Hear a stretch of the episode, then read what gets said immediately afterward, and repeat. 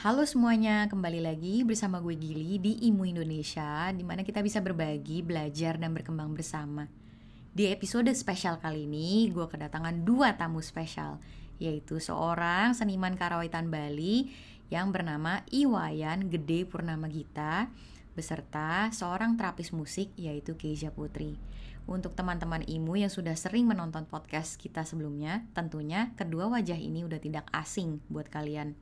Nah, di episode spesial kali ini kita bisa belajar lebih banyak lagi mengenai musik tradisi yang berasal dari Bali dan juga ternyata bisa digunain di sesi terapi musik. Penasaran kan? Yuk kita langsung aja. Mas Pur, pengen nanya-nanya nih, udah berapa lama sih Mas Pur tuh udah belajar alat-alat musik ini? Oke, saya belajar alat musik ini tuh sekitar 25 tahun ya. Sudah 25 tahun sekarang saya bersama musik tradisi. Jadi setiap hmm, alat juga mempunyai tahun yang berbeda. Jadi uh, seperti gender wayang, genggong dan suling mempunyai uh, jarak yang lumayan panjang perjalanannya. Jadi setiap uh, apa namanya dari SMP masuk ke Kokar atau SMKI, lalu uh, saya perdalam lagi di isi pasar. Boleh ceritain dikit nggak tuh, gender wayang tuh terbuat dari bahan apa tuh Mas? Kalau gender wayang yang biasanya itu terbuat dari perunggu bilahnya. Looknya seperti ini cuman daunnya dari perunggu terus uh, bumbungnya dari bambu. Karena ini uh, spesial custom jadi saya pakai uh, apa namanya uh, pipa. Terus ini untuk praktisi gamelan jadi terbuat dari besi kalau yang ini. Di custom lagi seperti ini. Jadi bisa dipisah kalau seandainya pengen bepergian custom lagi. Ini sama dari besi cuman bentuk uh, apa namanya pelawahnya. Kalau namanya nama di Bali ya uh, ini kotak ini namanya pelawah. Itu kita buat lebih rendah. Nah jadi biar tidak ada kesalahpahaman bentuk aslinya seperti ini dan ini adalah customnya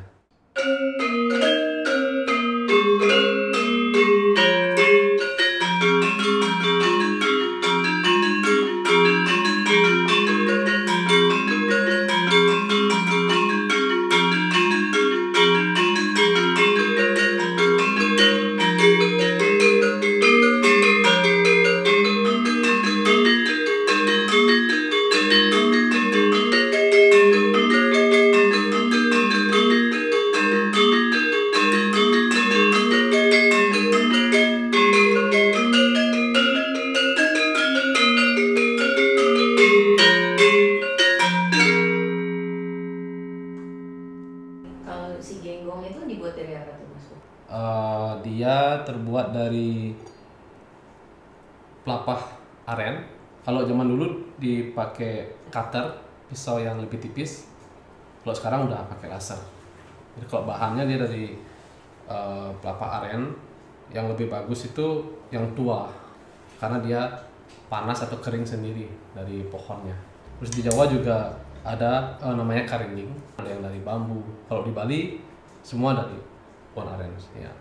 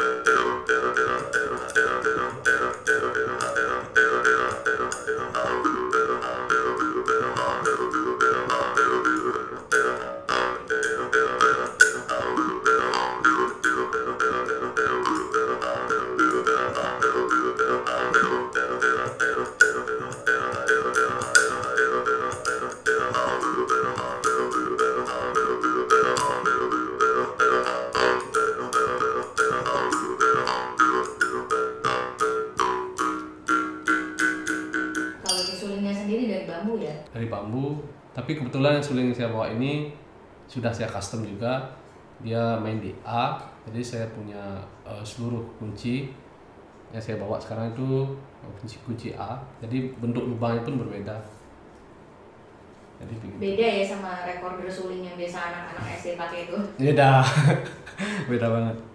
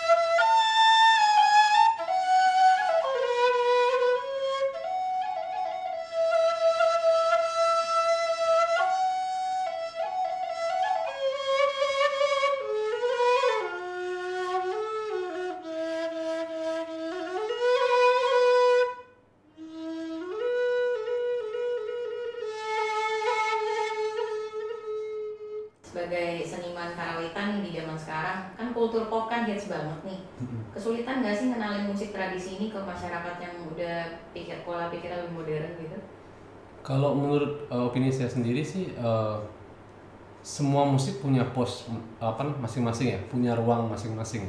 Tradisi pun dia punya ruang sendiri, uh, pop, jazz dan lain sebagainya dia punya ruang sendiri, elektronik musik pun dia punya ruang sendiri. Jadi kita di Bali beruntungnya adalah musik tradisi ataupun tradisi Bali itu kental dengan kebudayaannya atau keagamaannya. Jadi terus berjalinan berkaitan dengan upacara. Nah, tapi kita tidak menutup kemungkinan untuk berkolaborasi dengan ruang A dan B seperti pop, jazz. Sekarang kan sudah banyak uh, kolabor- kolaborasi musik tradisi, ke elektronik juga sudah ada. Jadi menurut saya tidak tidak sulit, apalagi komunitas uh, dan apa namanya pemerintah sudah terus melakukan uh, evaluasi seperti pengembangan uh, lomba-lomba dan lain sebagainya. Itu pun merangsang anak-anak untuk ikut belajar. ada kiat tertentu yang bisa dilakukan oleh para praktisi musisi musik tradisi ini biar maksudnya kenalin lagi ke anak-anak bahwa ini loh musik tradisional Bali gitu. Kita sebagai musisi khususnya tradisional ya, jadi eh, kita memberikan mereka pandangan khusus ke dalam musik tradisional ini. Seperti eh, kita pentaskan, kita pentaskan eh, musik ini di depan mereka, kita lepaskan mereka, kita kasih mereka memukul alat musik yang mereka sukai. Dari sana mereka terangsang, ingin mencoba dan ingin tahu apa sih ini. Udah berapa lama nih Aduh, belajar selalu nih panggilnya ibu. Eh, kalau belajar gender wayang itu sebenarnya di, di pertama kali diekspos tuh tahun 2017. Jadi waktu itu ceritanya ada profesor dari UK datang dia terapis musik datang ke eh, Jakarta dan dia itu expert eh, dalam penggunaan gamelan di sesi terapi musik.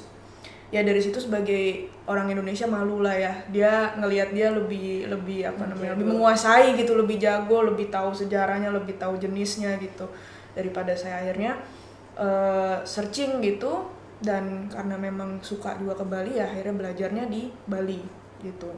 Ketemu Pur di eh, salah satu sanggar di Denpasar ya Pur gitu. jadi dari tahun 2017 terus kan kuliah di luar negeri baru pas pulang intensif lagi belajar secara online sama Pur ini sebagai terapis musik nih Hmm. ngerasain benefit apa nggak belajar alat musik tradisi begini Hmm. Kalau secara personal, jujur ngerangsang otak sih. Karena kan belajarnya ini kan dia nggak ada partitur. Jadi semua lagunya diperdengarkan, didemokan, kemudian dihafal. Unik ya, maksudnya pattern kiri kanan tangannya itu unik, beda sama musik-musik eh, barat yang eh, aku selama ini terekspos. Ngelatih supaya lebih fokus, lebih grounded gitu. Kadang-kadang kalau eh, kerjaan pusing atau stres gitu ya, eh, lari ke sini sebentar untuk diem sebentar main aja. Terapeutik ya? Iya, terapeutik juga gitu. Tapi bedanya apa kalau musik klasik barat kan juga musik dihafalin kan kalau Mm, mm, mm, lagi mm. dimainin gitu. Ya itu tadi salah satunya mungkin karena kalau musik klasik barat atau musik barat lainnya ya eh, dari kecil udah terekspos gitu, mungkin udah terbiasa. Ini kan sesuatu yang baru. Warnanya, ciri khasnya, cara bermainnya pun beda gitu. Kayak misalnya nih, kalau main piano gitu musik barat. eh sustainnya itu kan pakai pedal, pakai kaki. Ini semua gerakan main kayak melodinya, sustainnya, eh, dampingnya itu semua di tangan gitu loh. Jadi tangan ini tuh bener-bener fokusnya banyak gitu. Kalau dari kamu sendiri ada masukan nggak biar alat ini bisa lebih dapat exposure lagi ke banyak lapisan masyarakat?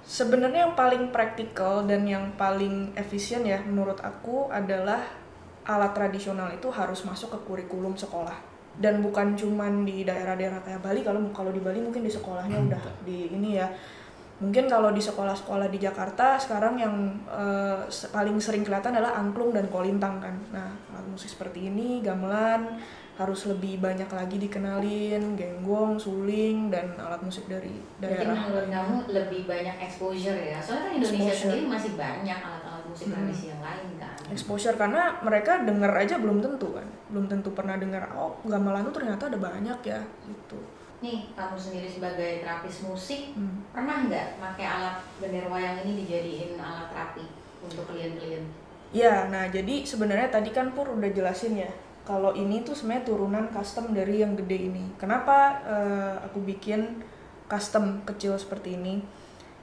Tujuannya supaya mudah dibawa-bawa mobile. Kalau mudah dibawa-bawa, dipakai untuk praktek dalam sesi terapi musik juga lebih gampang.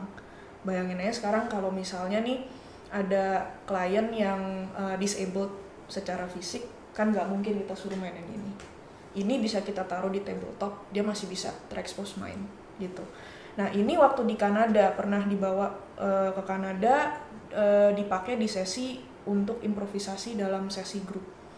Eh, lainnya aku pernah menulis penelitian sih. Dan penelitiannya sebenarnya masih bersifat hipotesa. Boleh cerita sedikit?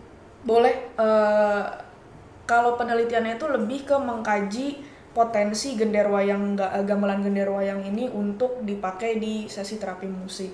Jadi dikaji dari cara bermainnya, jadi gerakan tangannya mungkin untuk tujuan motorik, kemudian dari sisi praktisnya itu menghafal kan untuk mungkin manfaatnya short term memory atau long term memory, mengasah fokus, mengasah uh, attention span, kemudian juga uh, dari sisi kalau bermain bersama-sama ya karena gamelan gamelan itu kan esensinya bermain bersama-sama kan uh, komunitas nah itu bisa mengasah social skillnya uh, communicative skillnya yang nonverbal gitu Oke, kalau kayak gitu, Mas Pur sama Kes, thank you banget udah Thank bersedia you. apa hadir di sini buat sharing sama teman-teman ilmu. Mm-mm.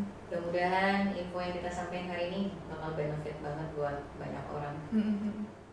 Terima kasih untuk teman-teman Imu Indonesia yang telah menonton episode spesial kali ini. Jangan lupa klik like dan subscribe. Apabila merasakan manfaatnya, silahkan di-share.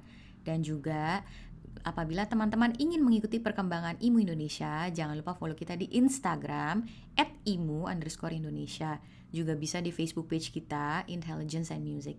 Sampai jumpa kembali di episode berikutnya.